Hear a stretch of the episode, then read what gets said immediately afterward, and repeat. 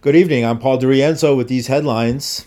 Palestinian health authorities say more than 200 people have been killed by Israeli strikes in Gaza over the past 24 hours, raising the toll of Palestinians killed in the war to 21,320, nearly 1% of Gaza's population.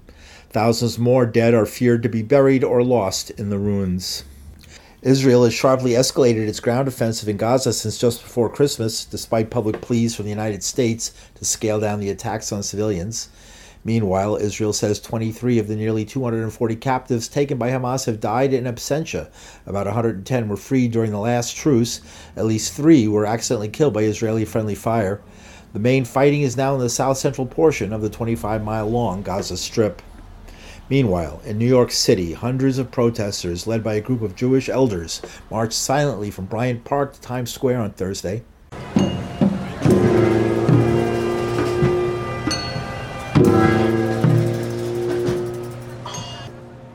Many held small white bundles evoking the death of babies in Gaza from Israeli bombings. Others held signs with photographs of children who've been killed in the war. And in more local news, New York City Mayor Eric Adams issued an emergency order on Wednesday to curb the surge of migrants. Texas Governor Greg Abbott has sent tens of thousands of migrants on chartered buses to New York and other cities without warning.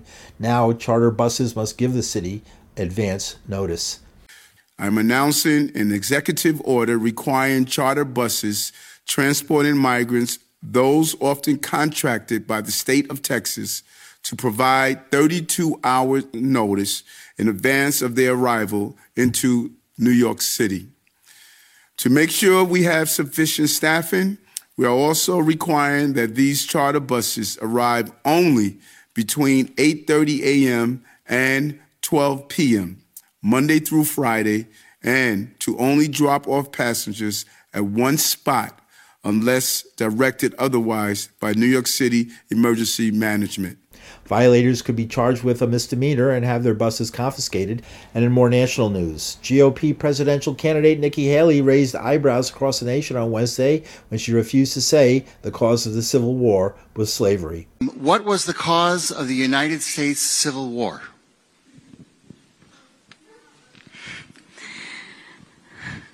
Well, don't come with an easy question or anything. I mean, I think the cause of the Civil War was basically how government was going to run, the freedoms and what people could and couldn't do. What do you think the cause of the Civil War was? Black people were anxious to fight for their freedom during the Civil War. An act of Congress forced the Army to allow black soldiers to sign up. 180,000 black men served by the end of the war, 10% of the total force. 90,000 were former slaves. 40,000 black people died in the Civil War, mostly from disease, as was common at the time. Documentary filmmaker Ken Burns is famous for his epic TV series on the Civil War. He says the problem started with the white public's acceptance of the Ku Klux Klan as heroic after the war. If you read South Carolina's Articles of Secession, the first state to secede, the birthplace of secession, the home of the original fire eaters, as they were called, in reaction to Abraham Lincoln, a moderate's election, they do not mention states' rights. They mention slavery, slavery, slavery. While women couldn't join the military, many, such as escaped slave Harriet Tubman, became scouts and spies, making epic contributions to the fight. And finally, Tommy Smothers, half of the Smothers Brothers folk music inspired comedy duo, died this week. His brother Dick Smothers said he was devastated by the loss.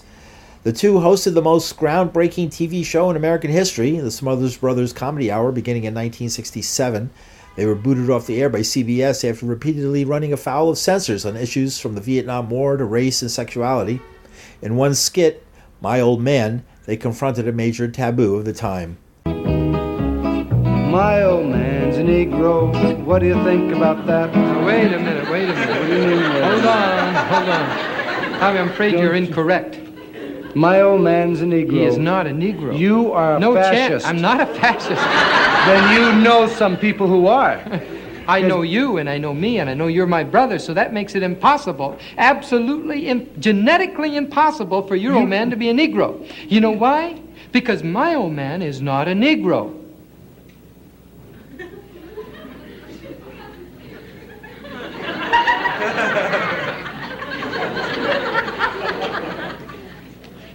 No wonder Mom always liked you best. nothing to do with it. Nothing to do My old man's a nudist. What do you think about that? He wears a nudist collar. He wears a nudist hat. Tommy Smothers was 86. Paul DeRienzo, New York.